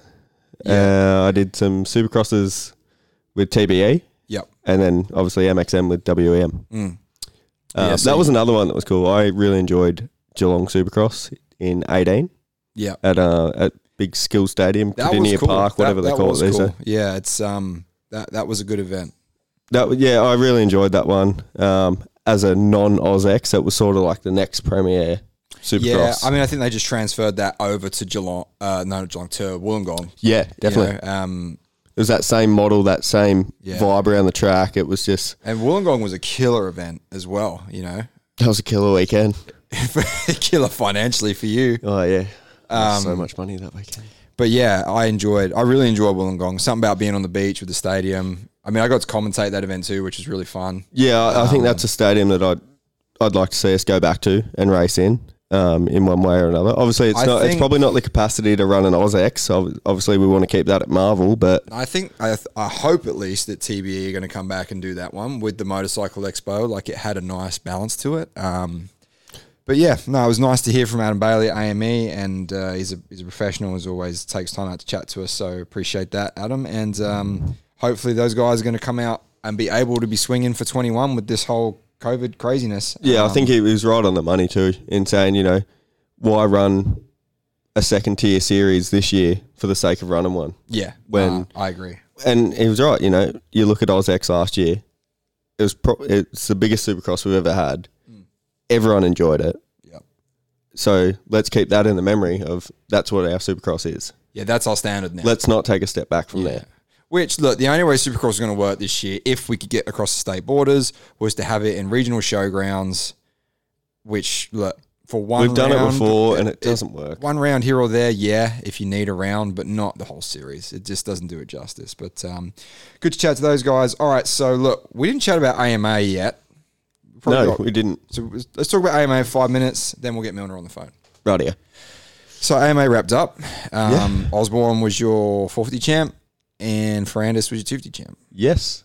Um, AC second in points, four fifty. Yeah, which wasn't very impressive. That was a very good rookie year. Yeah, Um, I said it on the last show that we did that if Osborne wins, you put an asterisk against it, and if AC wins, you, don't. Yeah, I remember But that. I take that back. That was, you know, now Osborne think it deserves was a tough it. season. Would he, if Eli was at his prime, would he have still won? Why wasn't Eli at his prime? Well, I mean, it's the million dollar question, but I, I think he challenges him either way, Mm. personally. Um, but it was really cool to see Osborne coming of age, getting that title. Uh, I think he's going to be a was a long time coming. real dark horse in Supercross next year. I think he's going to have a shot at doing really well. Well, he Um, finished Salt Lake well, mm. so Um, Chase Sexton is going to be, a, you know, he really showed what he's capable of. how dope was that Alpine Star? Oh, the Jordan, yeah, Oh, to 23. That's awesome. So sick. Um, good team. Kenny's teammate. Supercross next year is going to be interesting. Um, I think. I mean, there wasn't a whole bunch of guys to talk about in outdoors because there was just not that much depth in MX1. Um, maybe we should chat about the whole Geico. Oh yeah, that that you know they try to get it together. Not good. Looks like the Lawrence brothers are going to go to factory Honda in house. Yeah. I still can't believe that J Mart went back to Star after the. I can. Yeah, I really. I know there was I bad really, blood, but- I thought he was going to PC. I really did. Apparently, Mitch was willing to spend his own money to get get him. But you know what it is? At the end of the day, he knows he's going to be able to win on that bike. It's a fast bike. And Yamaha know he's going to be able to win on that bike. So I'm sure they just both got in a room and said, "Hey, let's squash the Let's beef." just hug it out. yeah, and sign for a bunch of money and go win races. Yeah, Christian That's gonna Craig. be a big team. Christian Craig going there, Yeah, the 450 team going there. the amateurs, the amount of amateurs they got. Yeah, I mean that's a that's the new powerhouse. That's the pro circuit of the mid 2000s right here. Yeah, yeah, you know. hundred percent. Um, so with that being said, um, 450s next year. Eli comes back for Supercross. I know we're supposed to be talking about outdoors, but everyone kind of already knows what's happening. Yeah. But um, Ferrandis to a four fifty. which I think he's going to be very competitive on. Yeah, you reckon? He's do, got an yeah. aggressive riding style. Put him on an aggressive bike. That 450. If Star can get that Yamaha 450 to where it needs to be, Yeah. and if anyone's going to do it, I know it's weird to say that the factory team wasn't doing it right, but they weren't. Well, look, I interviewed Ferris when he came back from AMA, and and he, rode that bike. He rode that bike, and he basically said, without being able to say it, it was not good. it was not the bike that he needed to get on the podium or get in the top five. He said he was capable of doing it, but the bike, he, he didn't say it, but he said it. The bike wouldn't let him. I don't think the team was receptive to his changes. And I, I've heard that from the media in America for years that that team is very rigid in its structure and how it does things. And so we're going to see the team's gone away, the team's disbanded, and it's now Star. Um, so does you know does Plessinger sort it out? he had two years of, of injuries and well, he's back with a team that he knows too. So and he was very be- good with Star, and he was very was. happy with Star. you know, you got Swanepoel training him again, most likely. Like all of that training group dynamic that he probably hasn't had. Yeah, and he thrived off that. He did. Uh, so that's going to be interesting. It's a lot of silly season stuff going over there right now. A lot of lot of guys without rides. Yeah, Marchbanks going to Club MX. Like But dude, he won Daytona. Yeah, but I guess once they'd made their, I I do question. To me, is like it's clear with pro circuit. Like they kept Jordan Smith, who's been injured for Why? five years in a row. Nothing against Jordan, but No, but but look, you know that he's fast enough to win races. Yeah. are they putting all their eggs in the? Um, uh, Forkner basket? yeah, sorry, blanked out there. Probably. I mean, he, he's the fastest guy on the team. I know they've got that amateur kid coming up. What's his name? Um, what's his name? Uh, oh, I forget. Hammaker. That's it. Yeah, Yeah, he's coming through. Um, but yeah, it's going to be an interesting one. So, Like McAdoo had a pretty good year. McAdoo's cool, man. McAdoo's cool. Uh, Well, yeah. When was he out here? Eighteen, Eight. riding a Penrite bike. yeah, yeah. I remember. I AusX. I remember being at the track. I was with um, Andy Dinoco and Josh Brewster. We were at the Supercross track, at one of the tracks in Victoria, and it was like a Sunday. And he came out for like one of the last rounds. Do you remember? Yeah, it was AusX. And this Geico bike, not the Geico, this this Penrite bike just rides down the hill. And for you guys listening, it's this track in the hills. You'll know what I'm talking about. He I know rides you're down talking the about. hill, and and he's got his gear on. He's got no numbers on his back. He's got no numbers on the bike. And we're like, who's that? And he just got jumps on this track and just starts absolutely Shredding. shredding. And we're Was that like, when I, was that when Andy just sort of packed the bike up and went home, or I I think we were done with our motos, but he's been busting my balls all day. So yeah, he did. yeah, he did yeah. pack up and go home. No, you backed out, Andy? Um, and yeah, and then he stopped and took his helmet off, and he was like, "Oh, hey, I'm Cameron." It was like, "Oh, McAdoo, he's over here." Okay, like Yeah. that. That wasn't that wasn't public knowledge. anything we knew of, and and he's like, "Yeah, I'm racing." It was like two days before the next round or something. Um, that track's pretty cool. it is cool. Yeah, I just don't want to name it No. because it's like not a secret, but yeah. Um, but yeah, McAdoo's cool, man. Um, he's gonna have a good year. And any any other standouts for you in motocross that you can think of? Well, obviously Jett winning the last round. Like, Oh, that was cool yeah, because Justin Cooper with the butt patch. The like, dog you want to talk a big game? yeah, there it is. That's a that's a good way. That was a good way for Jett to finish. yeah. Obviously, to go out and talk smack and then and back then it up. back it up. Yep. That's perfect. I think, and he, that's perfect. I think, and he, I don't know, how, like, obviously, Jett's going to be fine. He's Mm. proved it all year. Yeah. If Hunter can get himself right, Yeah, I wonder what that Hunter, ha- like, he what does that in- his uh, shoulder again. But I mean, like he'll get surgery. They'll put him on East Coast. He'll be fine. well, he's riding, if they, if it is what they're saying it is, an in-house HRC 250, Yeah, if they can get Roczen back from all those arm injuries, yeah. I'm sure they can get Hunter back from a I think the thing was he was trying to just ride through it, which you just can't. You know, and not when it's popping out mid moto. You can band aid it, strap it, therapy it, but it's it's always going to be lingering. So oh, did you see um, Cody, Cody Shook riding the new Honda 450? yeah, the last round. I wonder how, like, how's that work with homologation rules? Uh, well, it's coming out for retail soon, so yeah, it's allowed. It's, it's allowed. Yeah, yeah. Um, so let's talk about uh, Moto Concepts. Looks like they've got a whole new rider lineup. Do you see that? Savatgy, Yeah, Benny Bloss, yeah. Who else did I see? Vince? Friese, and um, there was one more. There was one more. Who was it? Uh, oh, um, McElrath. Yeah, Yeah, yeah. That's one. yeah, McElrath. That's that's a big team. That's a big team. Where's Hill go? I don't know. Club MX with his brother.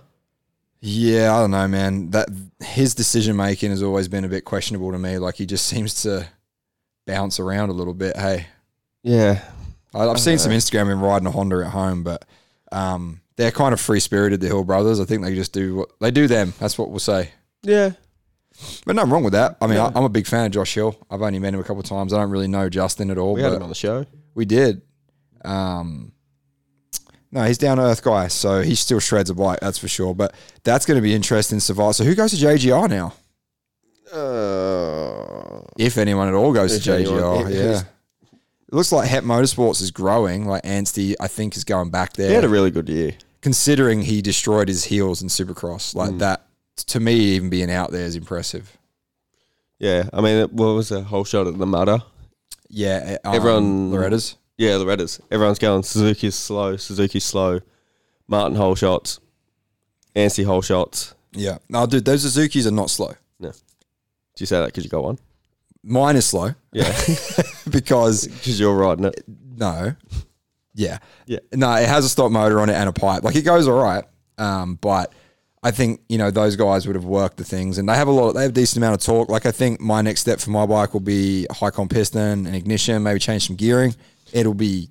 I had to ride myself back into shape to be able to to handle that kind of of power. Yeah, So- you're looking thinner. I see you can wear the white gear again now. the stomach's sort of gone. Oh man, I'm never bad gonna idea. live. Why did you do that? All white gear, Yamaha test day.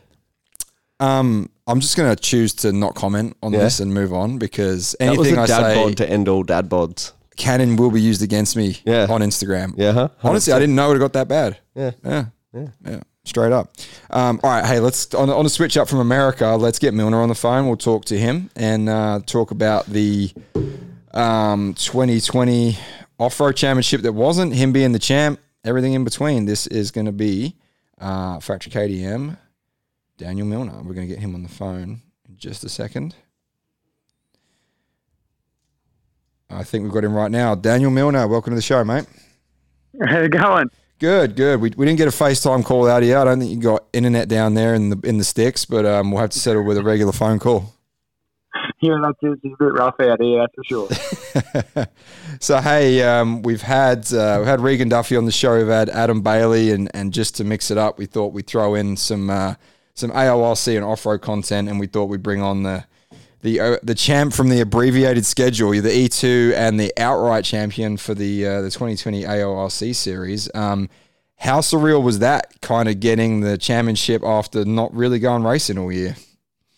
Yeah, it's weird. Um, obviously, normally we uh, we get to celebrate with our team, and uh, as we cross the finish line, so um, to celebrate it at home in the shed, I think it's a bit different. That's for sure. But um, yeah, I mean, it's a championship. I'm claiming it. That's for sure. So we uh, we put in a hard preseason, and obviously the uh, the money and the time and effort that goes into you know the preseason and the first the first three rounds. You know, even if it um, you know got cut, cut short like it did. Um, but yeah, it's definitely, you know, it's definitely a lot of a lot of hard work that we put in, and uh, yeah, to, to be called a championship. You know, I think it was better off being called a championship than than, than three three rounds at the start of the year getting thrown out altogether. So, um, you know, at least we got one championship for the year. It's true. I mean, you know, we were at Toowoomba. It was it was a different world back then at the start of the year. But um, you know, for all intents and purposes, to not give you guys a championship at all would have been a, a rough gig, right? So um, that was cool to see, and uh, and I guess for the listeners, Dan, like let's um, let's give a bit of a rundown. Like, what what does year, your year look like? I mean, we spoke to Regan Duffy. Like, he went out and got a job in the end because he had to go back to WA, and there was no racing. You know. Um, you and I have worked on your coaching program and getting that off the ground and, and getting that moving for you with, with everything. And, and you've been doing a bit of that, but, uh, how, how is, you know, you train all, all preseason, you have, have been a racer for, for a long time that this is what your year looks like. How's the adjustment been? So then all of a sudden being in limbo and not knowing what, what each week or month is going to look like. Yeah, well, that's, that's the hard part, eh? Like, obviously, we started training. Uh, I think it was December. Um, we started going real hard then, um, and you know we, we, went all the way up to round one there and just made sure that we were prepared and ready to go into the season. And then uh, obviously doing round one and two, and then um, and then also three, um, and then the, the, fourth round, which was meant to be the Sunday after obviously round three, that got canned by we got rained out. Um, so you know we thought oh yeah, it's rained out, whatever. You know, we just sat around. We'll we'll worry about it next. But you know, at the time, that's when everyone was talking about the coronavirus and it was bad. But you know, we've never had anything like that, so we didn't think too much about it. But um, you know, at the end of the day, once we got home and they said, you know, next round's postponed, we we're like, oh, righto, well, you know, maybe we don't have, you know, one round, and then then it just kept going. It just uh, obviously they kept postponing and then cancelling, and then um, you know, I buy about Oh, I think you know around June time around there, I, I just same thing. I decided to go out and get a bit of work. Um, I went and helped my old boy um, building. So he was doing the shearing quarters up north in uh, New South Wales out at uh, Broken Hill there. So I thought, you know, just why we weren't racing and there was I didn't want to sit at home doing nothing. And the training thing, I kind of not that I put it on hold, but I definitely backed her down a bit, knowing uh, you know that at the time they were saying if we were going to go back racing, they were going to give us a six week notice. So um, yeah, I pretty much just backed her down and made sure that we did a little bit just to you know make sure that we uh, yeah pretty much were, were, if we did go racing again that I could go come out swinging again. But um, yeah, it was it was definitely weird. That's for sure. You know, waking up and not knowing what to do and. Uh, where normally we've got a schedule that we're up, um, either going riding to the track or out cycling, or we're doing something every day. So um, to to not know what to do, but then also um, go and work, I guess we get a reality check of uh, being a real human for once. So that was that was also good. I didn't mind working, uh, obviously not doing it all the time. So getting out and doing a bit of chippy work with the old boy wasn't too bad, and then I got out on my bobcat and did a bit of work in that too. So um, to be honest, it hasn't been as as uh, bad as it could be. That's for sure. Yeah, you definitely got around a little bit there. I know you and I, we know we speak quite uh, regularly, and, and, we work on a few projects together. And um, trying to get you with no phone service, you're out building shearing sheds, and you're doing this. I'm just like, man, there's some redneck shit going on here. But um, like it's, it's it's cool that you were keeping busy. I mean, you're doing the best you can with you know with the frustrating year, and obviously you've got um, you know, you got your daughter, you know, young family. Obviously, spending some time at home is a good thing there too, right? Yeah, for sure. Obviously, uh, you know, if the schedule went ahead as like it was going to, it was going to be a pretty busy year for me. So, um, to be able to, you know, I get to spend majority of it here, um, majority of the year home with, with uh, yeah, my young daughter and uh, my fiance, it's uh, it's been good. You know, it's we're probably got educated a bit more than we would have, but um, it's, it's, that's what you're getting lost. So no, it's, honestly, I've been loving it. Um, just being able to kind of gap year, I guess to say. You know, we did a few rounds there at the start. We made sure that yeah, we did what we needed to do. But then yeah, just, I guess you'd call it a gap year, get to chill out and, and do some different stuff. And um, obviously, you know, it's not a normal year. We've been walking around with masks and everything like that, so we haven't been able to go to snowfields and uh, you know do, do some cool stuff like that. But um, you know, you're still able to to get away, and I enjoy my hunting and stuff like that. So I've been able to get away um, deer hunting, and, and also you know, when we go up to the station, we go up to um, you know, near Tibooburra there, go pig hunting and everything like that. So it has been cool to be able to get away and do that where we, we don't get away as often, obviously, when we're when we're racing. Yeah, true. I, th- I think everyone I've spoken to today said the same thing. It's been nice to have a reset and perspective, and and obviously you'd have preferred to be out there winning races and cashing bonus checks, but um, you know it is what it is. It's been the same for everybody, and I think hey, at least for you off road guys, like at least you got some racing in. Like the motocross, supercross guys, you know they they haven't raced since AusX Open last year. It's going to be over. Geez, it'll be a year and a half before they get a national gate drop again. By the time they're at the first round of of, of the of the Pro MX series next year, you know.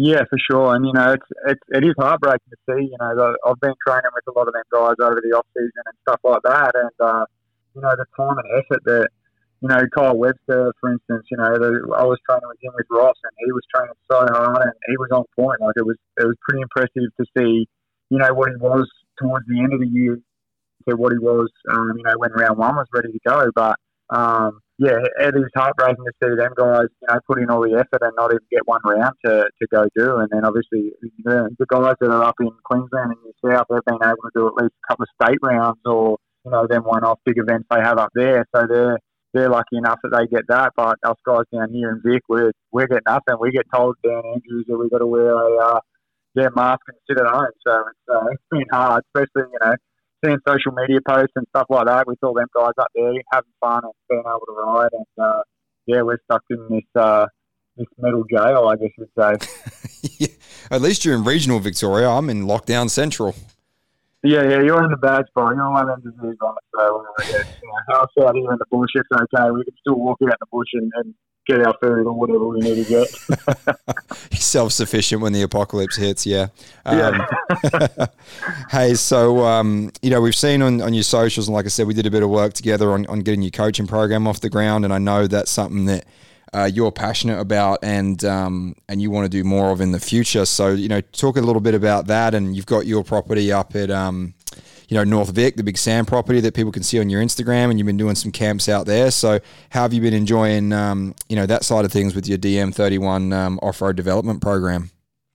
Yeah, it's been cool because you know it's something that I always wanted to do, especially you know the older I get, um, it's probably something that I'm going to lead lead around to. Especially, uh, I don't want to be one of guys that put my whole life into motorcycle racing, and then when I retire, just step away from it altogether and you know get a get a normal job. I obviously want to put um, you know, my time into young people and, and get them to live the dream like I have, I think. And um, that's, yeah, that's obviously why we've worked together to get this uh, DM31 off-road development together is, is to get the, you know, young people up and, and be able to experience what I have in my career and be able to travel the world and, you know, win a world title and everything like that. So, um, yeah, it's definitely, it's been cool so far. I've, I've got to, got to meet some pretty cool people and some, uh, you know, even the older people that want to learn um, just the, the one percenters and stuff like that, it's been really cool to work with them guys. And um, yeah, like you said, I've got a property up at Hopetoun there, so it's two hours south of Mildura, um, which is pretty much like Hattah. So um, that's obviously one of the biggest races in the country here is the Hattah Desert Race. So um, that's the reason that we kind of, you know, bought that join is to get prepared for that race and also get to share the property with, uh, you know, other people, you know, people that I can. So um, I think you know in the near future we're going to hold a race there, and people get to you know come out and have fun on there, but also you know come and do my coaching days there, which is uh, yeah, it's been a, a good weekend. You know, we go camp and do a two day um, two day coaching day there, and uh, by the end of it, everyone's pretty wrecked in the, the bottomless sand, that's for sure. Yeah, I'm, I'm really bummed out because we were heading up there to do a school together, uh, you know, a few months back, and then the lockdown happened, and it was just a complete saga, and I didn't end up getting to go. But um, man, you guys should go check out Dan's Instagram because uh, the footage of the place alone will blow your mind. It's just a big open sand track on steroids, Hattah spec. It's watching you go around there is next level. So, um, no, it's cool, man. I think it's something that people can, you know, without blowing smoke, we work together, but your work ethic, you know, you came from, uh, you know, started from the bottom, and now we're here, and uh, you, you worked your way up, and it, I think that's something you can pass on to the next generation. So it's really cool to to see you doing that, and um, let's let's move it on now. I know obviously it's it's very early. Well, it's not early days actually. It's nearly November, but the way this year is, it's it's as good as early days as any. But um, obviously the plan next year is to return to the AORC and and um, you know the the six day if that's going to happen and whatnot, and the four day over in WA. Um, how's the the team progress coming along? Where you know where's things headed for your um, for your twenty one season? Is, is as much as you're able to talk about at least. Yeah, I mean it's it's hard, and obviously I yeah can't say too much at this stage, but um, yeah, it's definitely a different. Uh, I don't know what you call it, a different silly season, I guess. When we uh, you know talk to people about next year and stuff like that. Um, obviously everyone's doing their budgets pretty late, not knowing what's going to go ahead with racing next year. Um, pretty much it's it's all up to our uh, Victorian government to or premier to uh, call the shots here if we're going to go racing in the near future or not. He seems to be the guy that's kind of wrecking it for the, the rest of the country. But um, yeah, I mean it is what it is, and uh, at this stage, yeah, we're trying to negotiate uh, a deal for next year with yeah AORC and um, you know, Hattah, that's that's a big one. The four day, um, I think I'm one one win off um, matching the record for the four day, so that's obviously a pretty a pretty big one for me next year. I'd like to be able to match that record uh, with six four day wins. Who's got the record? Um, Is it Watsy? Yeah, Shane Watts. So, yeah, yeah, yeah. it'd be cool to cool to match that guy, considering you know what he's done in his career over the world. Um, obviously, winning multiple GNCC championships, um, a world championship, anything like that. It's, he's one of the uh, you know one of the enduro guys that us young guys looked up to, um, and then be able to you know match him and stuff. Pretty uh, well, if I if I'm able to do it, it would be pretty cool, and um, that's something I'll be definitely pushing hard to do. But yeah, I mean, whatever manufacturer and brand that we get on, uh, we'll be doing our hardest. Obviously, um, the KTM groups uh, have won the last um, three out of the four titles that I've been with that that company, so we've had a you know a really good history, and I've been enjoying it there. So um, yeah, I mean we'll wait to see here in the near future what what the go is, and uh, we'll come out swinging for next year if it all goes ahead and, and do it. But yeah, I definitely would like to do some different events. Um, obviously, the the motocross next year being run by um, MA, it, it's not going to clash with the off road. So you know we might have a bit of a double there or something like that. Um, it's something that I talked about, you know, previous with with uh, Jeff Leisk. Um, so yeah, I mean, if I get that opportunity, maybe I'll I'll uh, jump at it. But uh, we'll we'll wait to see what uh, the near future brings. Yeah, that's sorry. I'm just grabbing a drink. You cut off the sort of. I thought you would. Um, something that yeah we talked about a little bit. You doing maybe try and do some motocross next year. Obviously, Todd Waters came over to the AORC this year. I think with the series now being ran by MA, it probably being a little bit more of a similar base series with the promoters, I think there's a possibility to see a lot more off road or moto guys doing both. Um, I know you've done a lot of MX Nationals in the past, but I know you never really gave it a real crack. I think you're always pretty conscious about not getting hurt, not ruining your AORC season, and you'd ride around in eighth or ninth or tenth. But I've I've seen I've I've ridden probably a moto with you. I know you're faster than that, and you could run, you know, you could run pretty close to the front if you really wanted to. Yeah, I'd love to. That's for sure. I think every time that, uh, yeah, as you said, every time I've gone to a national, we've we've half half-assed it. I guess you'd say we've uh, you know just thrown up on my enduro bike and enduro setting and maybe thrown a uh, motocross plate on it just to make it look like I'm a moto guy. But uh, at the end of the day, we're still waiting for some tree roots to pop up and, and soak them up nicely. Not them deep holes and then guys do it. It's pretty crazy, but definitely the intensity from the moto guys is a lot higher than what us uh, enduro guys are. But um, yeah, that's obviously we work a lot to over summer and you know through the season to, to get our high intensity up and, and be able to run that pace. And uh, yeah, I mean, I'd love to to uh, yeah come out swinging at a motocross and be able to you know get in the top five and, and battle the the fast you know motocross guys that are here in Australia. Yeah, well, there, there's rumours that the first round of the series next year might be at a track pretty local to us all down here. Um, I think that if it was the case, I know you'd be holding the mail around there because you ride there a fair amount. So, um, yeah, I think that'd be cool. I, I, really do. I think, like I said, I know that you've never really had a proper setup or a moto bike sitting there that you can jump on. You train with Ross and the pro group there that I know you can run the speed. Um, be cool to see, but we'll see where it goes, right? I mean, it's got to make sense to, to do both series. There's a lot of work and a lot of risk. So hopefully, yeah. hopefully there's a way for you to make it happen. But, um, Hey Dan, we kind of ran a little long on the pod here, and I, I don't want to keep you too long. So what I'll do is we'll probably uh, we'll probably round that one up there, mate. But it was good to have you on for you know sort of twenty minutes or so, and um, check in with the uh, the twenty twenty champ for the AORC series, and um, and yeah, we hope that you guys. Uh, you know, along with motocross, you get some uh, get some scheduling soon. Hopefully, we get the country opened up soon, and you can start preparing to sign some contracts and go racing next year. Yeah, for sure. No, thanks very much for having me. All good, Dan. All right, mate. Well, hey, you um, you enjoy your your off season slash preseason slash endless not racing season, whatever we're in right now, and uh, we'll catch up with you hopefully with some news on your 2021 plan soon. Yeah, for sure. Have a good one. Thanks, buddy. All right, guys. Dan Milner, um, 2020 AORC champ, and uh, it's funny talking to the off road guys. It's a different world to to moto, isn't it? Oh, definitely. It's cool though. Uh, they're just so so down to earth and so um, you know, like I like I said, not not to keep talking about it. I do a decent amount of work with Milner away from the races on different things. You don't say. Uh, yeah. Uh, but you know, we rock up to the first round at Toowoomba, you know, and I'm, ch- I'm, you know, hey man, what flight are you on? Uh, I don't know. I, I'm driving. Oh, okay. You factory factory rider. You're driving. Okay, makes sense. Um, you're gonna drive to one of the furthest rounds. Okay, and then What hotel are you staying in? My swag. yeah, At the well, back. there- of the- there's there's semi trucks, and then he's got his trailer out the back, and he's like, "Yeah, I just sleep at the track." And I'm like, "All right, we're going back to the hotel." yeah, yeah. Um, His trailer was probably better than our hotel. yeah, it was. it won't be booking there again. It was cheap though. oh yeah. Yeah. Couldn't understand why. We'll leave That it was at that. rough. That was rough. I think it gave our little uh, videographer a bit of a culture shock. Yeah, Ethan had never been never been away from home, and we threw him in the deep end. Um, but you know, it, it is different. But I think you know, MA.